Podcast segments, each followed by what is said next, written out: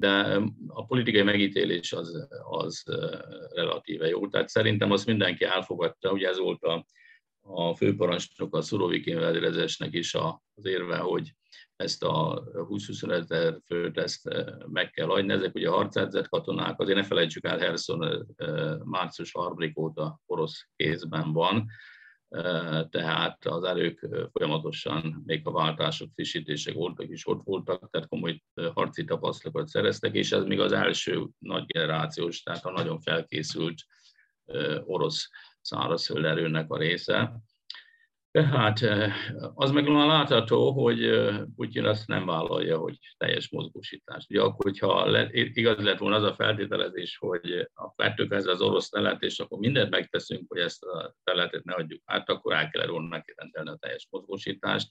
Ezt nyilván nem tudta meg, megtenni, hiszen a részleges mozgósítás is nagyon sok problémával járt. Nem csak az a 700 ezer ember, ezek azért alapvetően középosztály, 18 és 40 év között, aki kizuhant Oroszországból különböző országokba és helyekre, hanem a részleges mozgósítás rendkívül sok problémával zajlott, ellátás, kiképzés, kiderült, hogy mesztelen a király, Üdvözlöm Önöket, Morvai Péter szerkesztő vagyok, ez a Hetek Originals, és a mai vendégünk Szenes Zoltán nyugállomány vezérőrnagy, a Magyar Hadtudományi Társaság elnöke, a Magyar Honvédség volt vezérkari főnöke. Nagyon köszönöm, hogy a rendelkezésünkre állt és fogadta a hívásunkat. Köszönöm szépen. Témánk az orosz-ukrán háború kilátásai Herson visszavétele után, de mielőtt ebbe belekezdenénk, hadd kérdezzem meg, hogy ön aki katonaként és egyetemi kutatóként is évtizedek óta követi a nemzetközi védelmi politikát. Minek tulajdonítja azt, hogy Magyarországon ilyen kiemelkedő érdeklődés van biztonságpolitikai kérdések iránt? Láthatjuk, hogy a témával kapcsolatos szerkesztői, szakértői beszélgetések, elemzések milyen nézetek a különböző felületeken. Nagyon sikeres új tematikus csatornák is indulnak. Hogyan látja, hogy más országokban is ilyen sokszínű és változatos, tartalmas a tájékoztatás például az ukrajnai konfliktussal kapcsolatban? Biztos összefüggésben van az orosz-ukrán háborúval, mert nagyon mély érdeklődés. Már azért azt hozzá kell tenni, hogy áprilistól kezdve visszaesett, tehát van több nemzetközi felmérés, amely azt mutatja, hogy kb. egy negyedére elfáradtak az emberek, meg a, a média is csak a legfontosabb hírekre reagál már. Magyarországon biztos nem. Itt Hát Magyarországon talán annyira nem, bár azért Magyarországon is van, talán annyira nem, mert mi szomszédos ország vagyunk, és ugye a kormány kommunikációnak állandóan fontos része. Annyit szeretem volna mondani, hogy Magyarországon 1986-ban kezdődtek a biztonságpolitikai kutatások az akkori Zrínyi Miklós Katonai Akadémián. Már azért a mi szakunk a, a Nemzetközi Közszolgált Egyetemen a Nemzetközi Biztonság és Védelem politikai szak az egyetlen önálló területen lévő szak az országban, és hát azok a szakemberek, hát legalább fele, akik rendszeresen megszólnak a különböző médiumokba, azok kapcsolódnak a tanszékhez, vagy a volt diákjainkhoz. És akkor térjünk rá talán a hadi helyzetre. Ugye az ukrán hadsereg teljes ellenőrzése alá vonta Herson városát, ami még néhány héttel ezelőtt is egy eh, meglehetősen valószínűtlen fejleménynek tűnt. Tegnap Zelenszky elnök is ellátogatott, mondjuk ha nem is fehér lovon, de nagyon magabiztosan a felszabadított városba, ahol azt mondta, hogy a Herszoni győzelem a háború végének a kezdete. Többek között a normandai partaszálláshoz hasonlította a diadal. Mit jelent Herson stratégiai és szimbolikus szempontból az ukrán vezetés számára?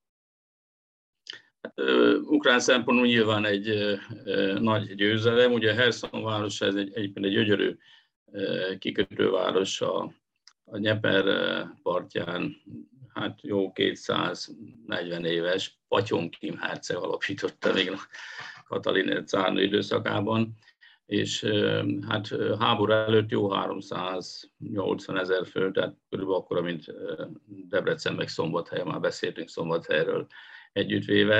Hát nyilván most a lakosság jóval kisebb, 70-80 ezer embert kiürítettek, de igazából a, a Hersonnak a kiürítése, az oroszoknak a visszavonulása az várható volt. Én körülbelül egy hónapja beszéltem az arénából erről, hiszen azáltal, hogy a ukrán hadseregben július közepén megjelentek ezek a nagy hatótávolságú sorozatvető rakéták, az úgynevezett HIMARS-ok, attól kezdve az ukrán hadsereg folyamatosan támadja a orosz, hát úgy szoktuk mondani, hátországot, tehát a logisztikai célpontokat, hidakat, közlekedési objektumokat, az összes nagy hidat lebombázták, vagy működésképtelenítették, beleértve most már a Kercsirat is, és ebből fakadóan a logisztikai ellátás az rendkívül nehezen működött, és az ott lévő 20 25 ezer katona nem is nagyon tudott mozogni. Ugye Ukrajna tele van folyókkal, itt is több folyó, nem csak a Nyeper, hanem még közben ezek a függőleg és lefele folyó, folyók is akadályozták a mozgást. Tehát katonag ez egy célszerű döntés volt, én ezt jósoltam, vagy előre lehetett látni, hiszen ha nem akarták, hogy elveszítsék ezt a haderőcsoportot, akkor muszáj volt nekik kivonni. Politikailag, politikailag persze érzékeny, ez abból lehetett látni, most Putyin nem involválódott, tehát lényegében a, a parancs és a nyilvánosság az a védelminiszter és a, a hadszintéri parancsnok a Szurovikin tábornok között volt, tehát nyilván politikailag egyeztetett lépés született. Ugye fölmerült, említette már az orosz szempontból az értékelést, hogy azért ez egy stratégiai kudarc, és akár a háború szempontjából egy visszavonhatatlan, eh, helyrehozhatatlan kárt eh, okozott az orosz fél számára. Tekinthető egyébként ez például az októberben kinevezett Szurovikin tábornok első vereségének, vagy ez eh, tőle az ő kinevezése előtt létrejöttek már azok az okok, ami miatt ez egy kénytelenül megtett lépés volt? Részben igen, részben nem. Részben igen azért, mert a, a Kercsi hídnek elleni merénylet után egy hétfő napon elkezdték a stratégiai bombázást az oroszok, tehát folyamatosan támadják a kritikus infrastruktúrák, villamos erőműveket, villamos rendszereket, közműveket, mindent és ugye ezt azért én beazonosítom azzal, hogy Szurovikin tábornok, bár lövész alapképzettségű, de érdekes módon 2017-től négy éven keresztül volt a, az orosz légierőnek a főparancsnoka. Ebben a minőségben volt ki egyébként több mint egy évig Szíriába, ahol lényegében főleg a városok elleni kíméletlen bombázások eredményeképpen tulajdonképpen sikereket ért el. Tehát az, hogy a légerőt most aktívan használják pusztításra, ez egyébként a légierő elmélettel teljesen szinkronban van, az szerintem neki tulajdonítható, felismerte ezt, pont ebből a háttérből fakadóan, amiről beszélek. A másik pedig ugye én is ezt, ez, persze ez egy hatalmas győzelem Ukrajna szempontjából, de én ezeket nem aktív győzelemnek tekintem, ezek tulajdonképpen e, ugye, mint ugye, ilyen volt, ugye ott, hagy, ott hagyták oroszok e, e, Kievet, aztán Északot, tehát tulajdonképpen orosz erőkivonás utáni bevonulásról volt szó. Az egyetlen aktív, amit én aktív támadásnak nevezek, az a szeptember hónapban, a, amikor nagyon sikeresen három hét alatt egy ilyen bács kiskunadság, megyenagyságú területet foglaltak vissza Arkiv megyében, és gyakorlatilag az látható, hogy ugye azt, azt vélelmezem, hogy az oroszok ezáltal a Nyeper nyepert fogják használni, mint érintkezési vagy elválasztó vonalat, és a nyeper mögött ugye most nagy erős védelmi berendezéseket építenek ki, és védelemre rendezkednek be. Másik oldalon ugye lehetett látni most már az elmúlt napokban, egy picit harcászati szinten növekedett az aktivitás, tehát több falut visszavettek Donetsk megyében, de igazából szerintem arról szól a történet, hogy jön a tél, megint megy a, a részleges mozgósítás, hogy megpróbálnak erőt gyűjteni a tavasszal egy új ellentámadásra. Hogy ez mire lesz elég? Hát feltételezem, hogy a Donetsk megyét még vissza akarják foglalni, de összességében élőerőben az oroszok nem erősek, és az ukránok technológiailag egyre jobbak, ugye sok nyugati segítség, és ez a technológiai fölény ez látható a hadműveletek menetében. Tekinthető egyébként ez egy új szakasznak a háborúban? Ugye szokták emlegetni, hogy eddig három elkülöníthető szakaszból állt az elmúlt kilenc hónapban ez ugye hivatalosan különleges katonai műveletként elindított akció, a kezdeti villámháborús próbálkozás, ami gyorsan megtorpant, utána egy orosz fokozatos területszerző hadműveletek, és aztán az ukrán ellentámadás. Hogy ebből, ebből a szempontból Hersonnak a visszavétele elindít egy új szakaszt? Nem gondolom, én szerintem ebbe a hullámba tartozik, ami szeptemberben elindult. Az kétségtelen, hogy vannak neki jellemző, új jellemző, hát ugye azért emlékezünk rá, hogy a, a törvénytelen népszavazással lényegében a ma már ugye visszaadott vagy visszafoglalt területek Oroszország földrajzi részét képezték be jóra. Tehát tulajdonképpen ez a, ez a visszavonás ez azt jelenti, hogy ezekről a területekről egyelőre lemondtak. Tehát én ebben a hullámban, ebben az ünnep harmadik fordulópont, vagy harmadik szakaszban sorolom ezt a sikert is azt, hogy említi, hogy az oroszok eh, lemondtak tulajdonképpen jogilag erről a területről, hiszen eh, a népszavazások után arról lehetett hallani, hogy ezeknek részben az a célja, hogy ha bármi eh, katonai akció, vagy például egy ilyen ukrán támadás ér ezeket a területeket, akkor Oroszország hivatalosan is hadi állapotot rendelhessen el, hadüzenetet intézhessen. Ez most elmaradt, és akkor ebből levonható ez a következtetés, hogy ezeket a területeket ilyen értelemben föl is adta. Hogyan kommunikálhatja ezt eh, Putyin például a saját eh, közvéleménye felé? Hát ezt most a, ezt a visszavonulást még a, a eh, szélsőséges személyis vagy erők, személyiségek, politikusok is beleértve Prigozsin hadulat, aki a Wagner csoportnak a tulajdonosa, vagy a a csecsen elnököt, Kadyrov elnököt mindenki racionális döntésnek értelmezte, kommunikálta.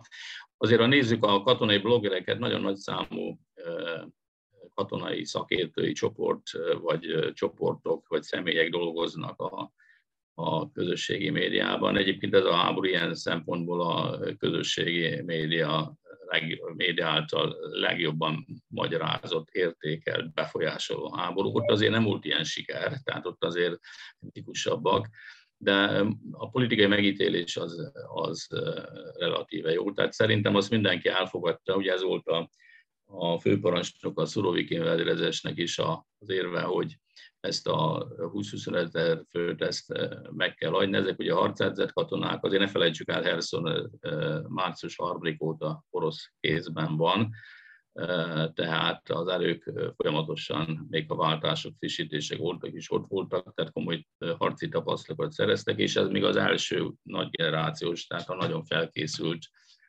orosz szárazföld erőnek a része. Tehát eh, az meg már látható, hogy eh, Putyin azt nem vállalja, hogy teljes mozgósítás. Ugye akkor, hogyha le, igaz lett volna az a feltételezés, hogy a vettük ez az orosz telet, és akkor mindent megteszünk, hogy ezt a területet ne adjuk át, akkor el kellett volna neki rendelni a teljes mozgósítást.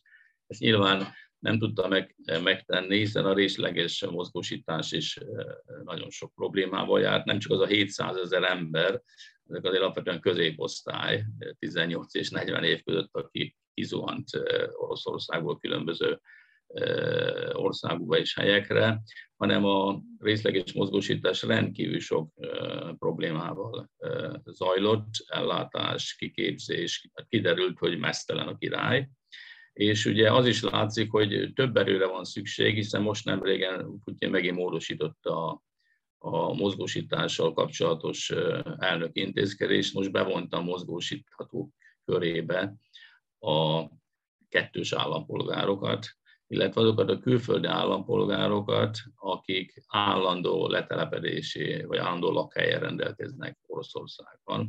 Ez ugye azt jelenti, hogy, hogy még több katonára van szükség. A legutóbbi szám, amit én olvastam, az 300 12 ezer fő, hogy annyi, annyi volt a mozgósított létszám, vagy a bevonult létszám, és ebből már 70-80 ezer fő, főleg a keleti fronton, tehát Donetsk és Herszom megyében már szerepet kapott. Van egyébként ukrán részről ilyen tartalék, mozgósítható tartalék? Mit lehet tudni az ukrán haderőnek a helyzetéről? Erről kevesebbet kevesebb hír szokott megjelenni a közvélemény előtt. Nemrég az amerikai vezérkari főnök adott egy becslést, hogy kb. 100 ezer orosz katona halt meg, vagy sebesült, meg vált harcképtelenné az eddigi időszakban nagyjából hasonló lehet becsülni az ukrán oldalon is a veszteségeket. Hogyan tudják az ukrán katonai vezetés ezeket a veszteségeket pótolni, miből tudják. Ugye azt is tudjuk, hogy Ukrajna lakosságának egy jelentős része közel 50%-a a háború következtében vagy elmenekült, vagy pedig orosz fennhatóság alá, megszállás alá került. Hát ugye ez egy nagy probléma uh, ukrán szempontból. Ugye a háború kitörése napján, február 24-én a, a parlament a radár rendelte a, a hadi állapotot és teljes mozgósítást.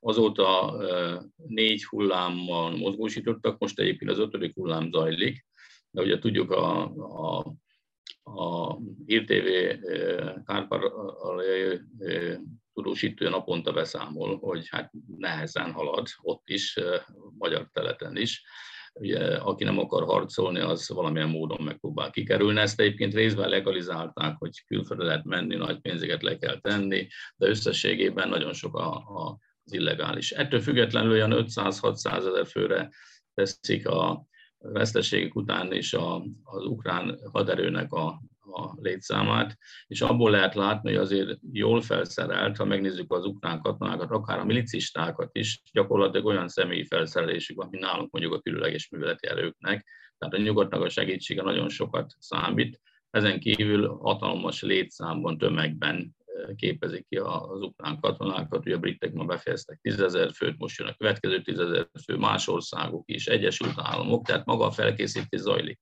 De az látszik, hogy pont arra, amire utalt, hogy a, ugye 7 millió menek, ember elmenekült, 7 millió ember belső menekült, a, a létszám az korlátozott, mármint Ukrajna népesség létszáma, plusz hogy a gazdaság miatt is meg kell tartani bizonyos munkaerőt, tehát nem lehet engedni, hogy besorozzák őket hadseregbe, hogy a Ukrajnának a, a mobilizációs lehetősége azok nagyon korlátozottak, tulajdonképpen hát szerintem olyan 80-90 százalékban felhasználtak.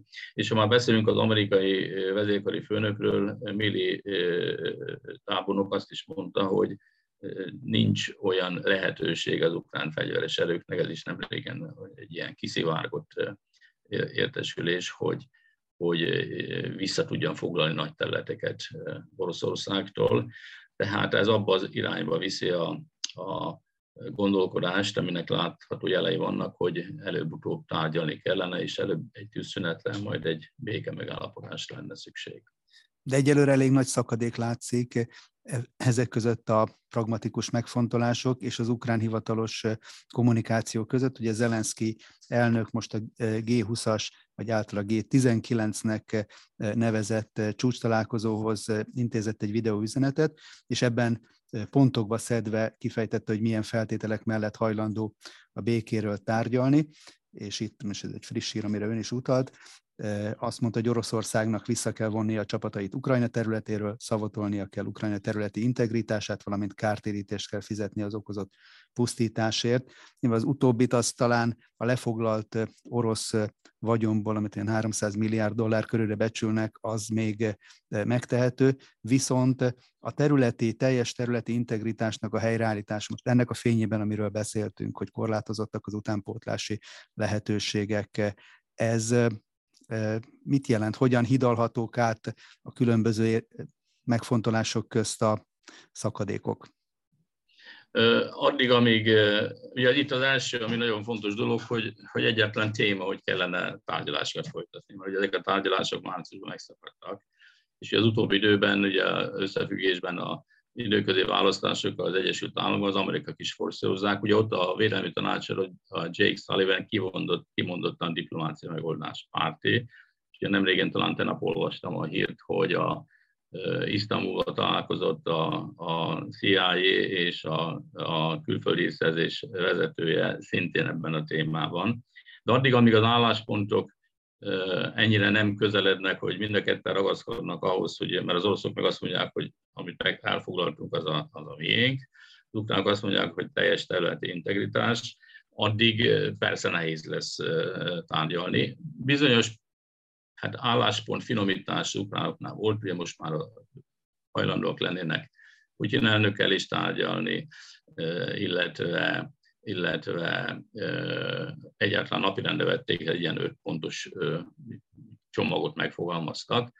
Nyilvánvaló tárgyalások akkor lesznek, amikor mind a két fél úgy érzi, hogy annyira kimerült, hogy nincs értelme tovább folytatni a háborút, és akkor, akkor megpróbálnak valamiféle kompromisszumot kötni, amely hát megoldás jelenthet, vagy legalábbis arc, nagyobb arcvesztés nélkül megmagyarázható a közölmény számára. Az idő egyelőre még megengedi, mert mind a két országban 2024-ben lesz választás, tehát igazából a politikai szempontból van idő, de az erőforrások azok végesek. A Ukrajnának, és most visszautalok, amit említett, hogy hát az Zelenszky nagyon ügyesen kommunikál, a, ez az ukrán politikai stratégiai influence, befolyásoló stratégia, ez, ez jól működik, mert ugye Zelenszky űzi hajt nyugatot, jobbnál jobb ötletekkel bombázza. Most ugye itt a kárpotlás kapcsán az ENSZ közgyűlés szavazott, jól emlékszem, 105 ország, tehát kevesebb, mint a háború elítélése, vagy például a annexió ügyében jóval kevesebb ország, de azt mutatja, hogy foglalkoznak a, a témával, de szerintem komoly tárgyalások csak akkor lesznek, amikor mind a két fél végletesen úgy érzi, hogy meggyengült, tehát valamiféle megoldás kell.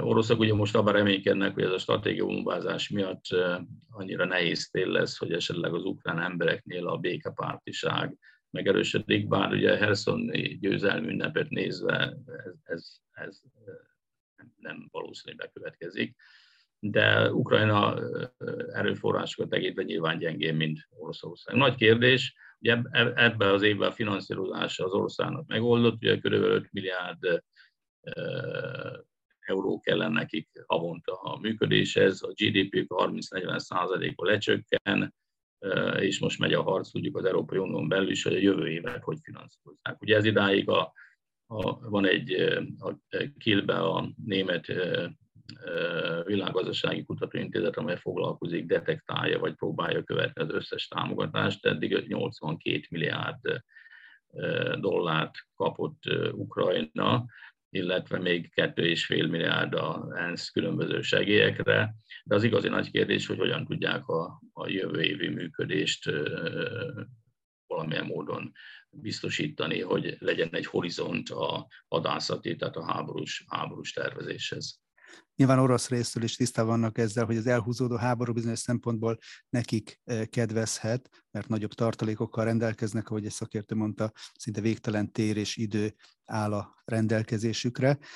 Bízhatnak egyébként az oroszok abban, hogy az infrastruktúra elleni támadások, amelyek most az Ukrajna eh, civil infrastruktúrájának olyan 30-40 százalékát érintik már a tél folyamán, annyira meg rendítik a lakosságnak a morálját, hogy ilyen hátulról, hátországból jövő békekezdeményezés eléri a vezetés, vagy eléri a most egyébként nagyon eltökéltnek látszó katonai vezetést. Valaki ezt úgy fogalmazta meg, hogy hát addig tud egy katona eltökélten a hazájáért harcolni, még nem kell aggódni a hátországban a családjáért. Nem tudom, hogy ezt ön meg tudja erősíteni, hogy ennek lehet ilyen fajta morális hatása. Igen, biztos, hogy ilyen van, sőt, volt egy nagyon megható jelenet, amikor a Herson felszabadító unoka katona a nagymamával találkozott, nem tudom, látta és a nagymama térden. Egyébként az ukránok ez a letérdenek a hősi teljesítményeket, ez egy nagyon nagy szokás, nagyon nagy hagyomány.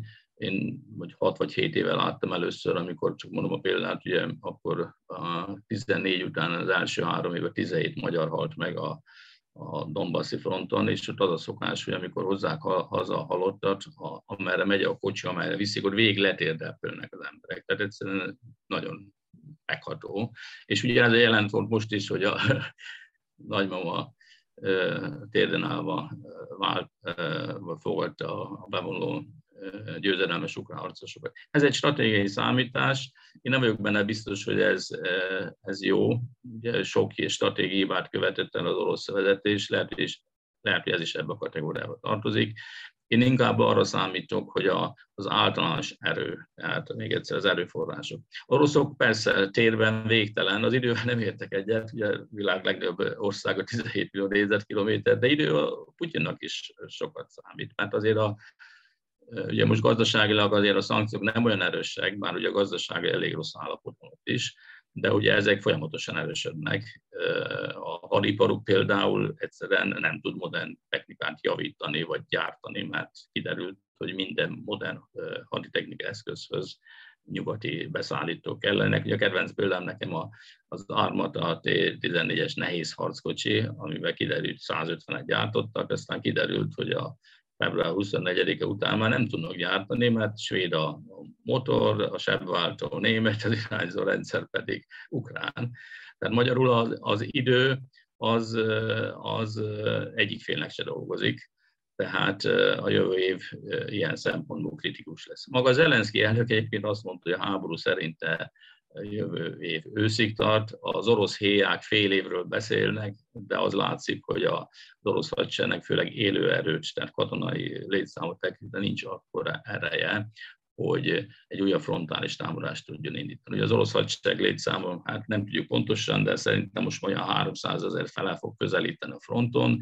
Az ukránokat veszük erre az 5-600 ezer, akkor is még egy-kettes arány van, és ma már a technológia, tehát a tüzérség és a harci technikai főleg meg volt nekik a háború első szakaszában az oroszoknál, vagy a másik szakasz közepéig, az eltűnt.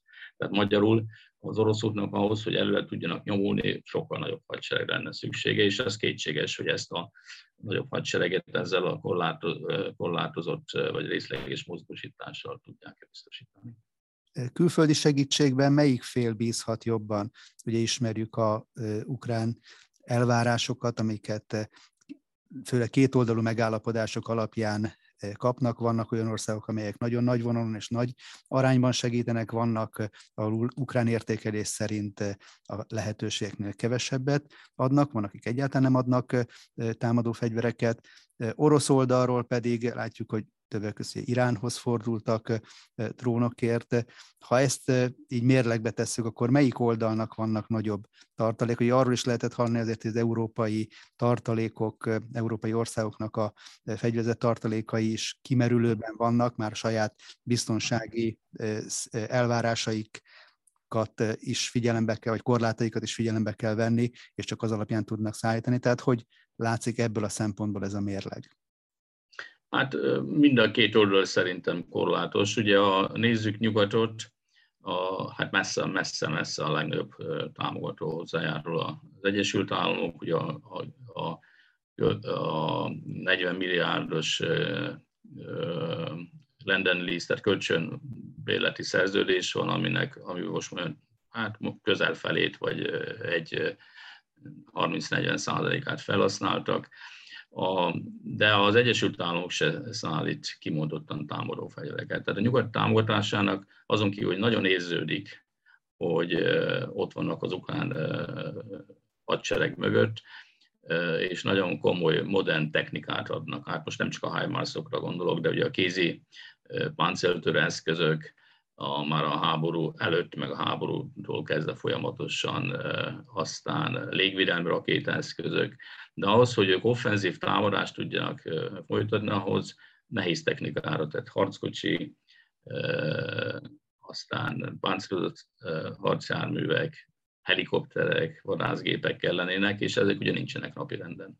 Nyugat szempontjából a többi ország, ugye a britek elkötelezettek, lengyelek elkötelezettek, de alapvetően az látszik, németek is ugye erősítenek, de az látszik, hogy a, a nyugati hadseregek felszereltséget az ugye a 2008-as pénzügyi válság után eléggé leromlott, tehát a, a gyári termelés, vagy az újabb megerősített termelés, az kell a saját haderőnek is. Hadászati tartalékok, erről már több ország nyilatkozott, hogy gyakorlatilag nincsen, tehát Ukrajna számíthat, de, de támadó fegyverek nem. És akkor azzal az árnám, hogy az igazi kérdés nem is itt látom a technikai ellátásban, hanem az ország működése, hogy lenne, és ahhoz ugye nagyon komoly milliárd, sok-sok milliárdos pénzügyi támogatás kell, amely aztán most itt látjuk az EU kapcsán, hogy fölveszünk hitelt, vagy hogyan támogatjuk, hatalmas vitákat generál.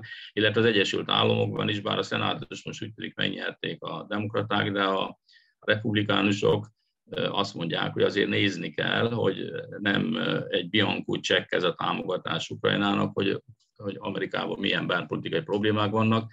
Tehát ha én lennék a Zelenszky helyében, én inkább ezek a, a ország működésével kapcsolatos nehézségekre koncentrálnék. Ugye időről időre fölmerül a lehetőség annak, vagy a veszély annak, hogy a háború eszkalálódhat, és bevetésre kerülhetnek olyan tömegpusztító fegyverek, amelyek a második világháború óta hál' Istennek nem kerültek alkalmazásra hadszintéren.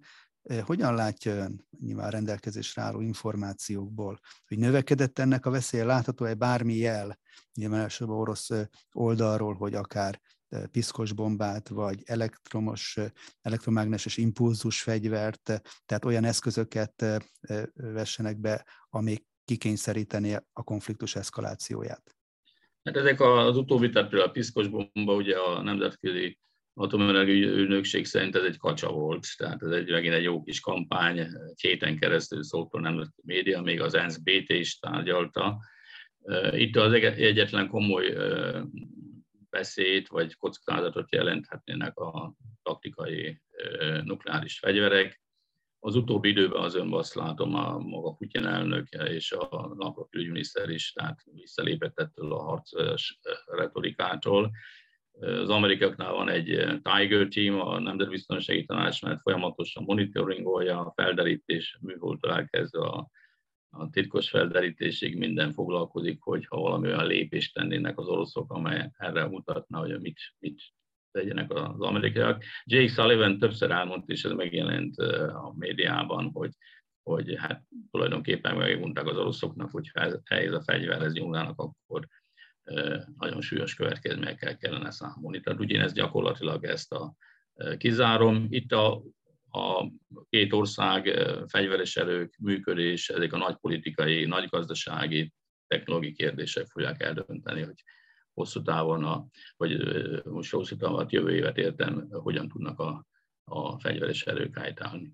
Tehát lehet abban bízni, ön is említette az isztambuli egyeztetést, hogy van azért a két fél között olyan forró drót, mint ami például segített 1962-ben a kubai rakétaválságot megoldani. Tehát, hogyha odáig fajulnának az események, akkor időbe le lehet állítani egy nagyon veszélyes folyamatot?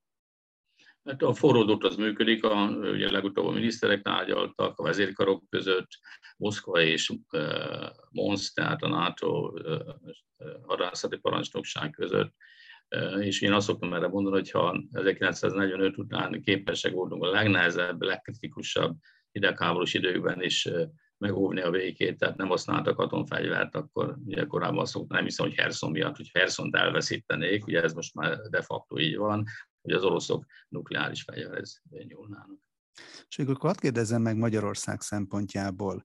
Ugye zajlik egy határozott megerősítése a magyar honvédségnek. Mi ennek a reális, mi lehet ebben a reális célkitűzés azon kívül, hogy nyilván a esetleg fölhalmozódott elmaradásokat pótoljuk meg fokozzuk a, a nemzeti összterméken belül a kiadásoknak az arányát. Mi lehet az elkövetkező években a magyar stratégiai cél?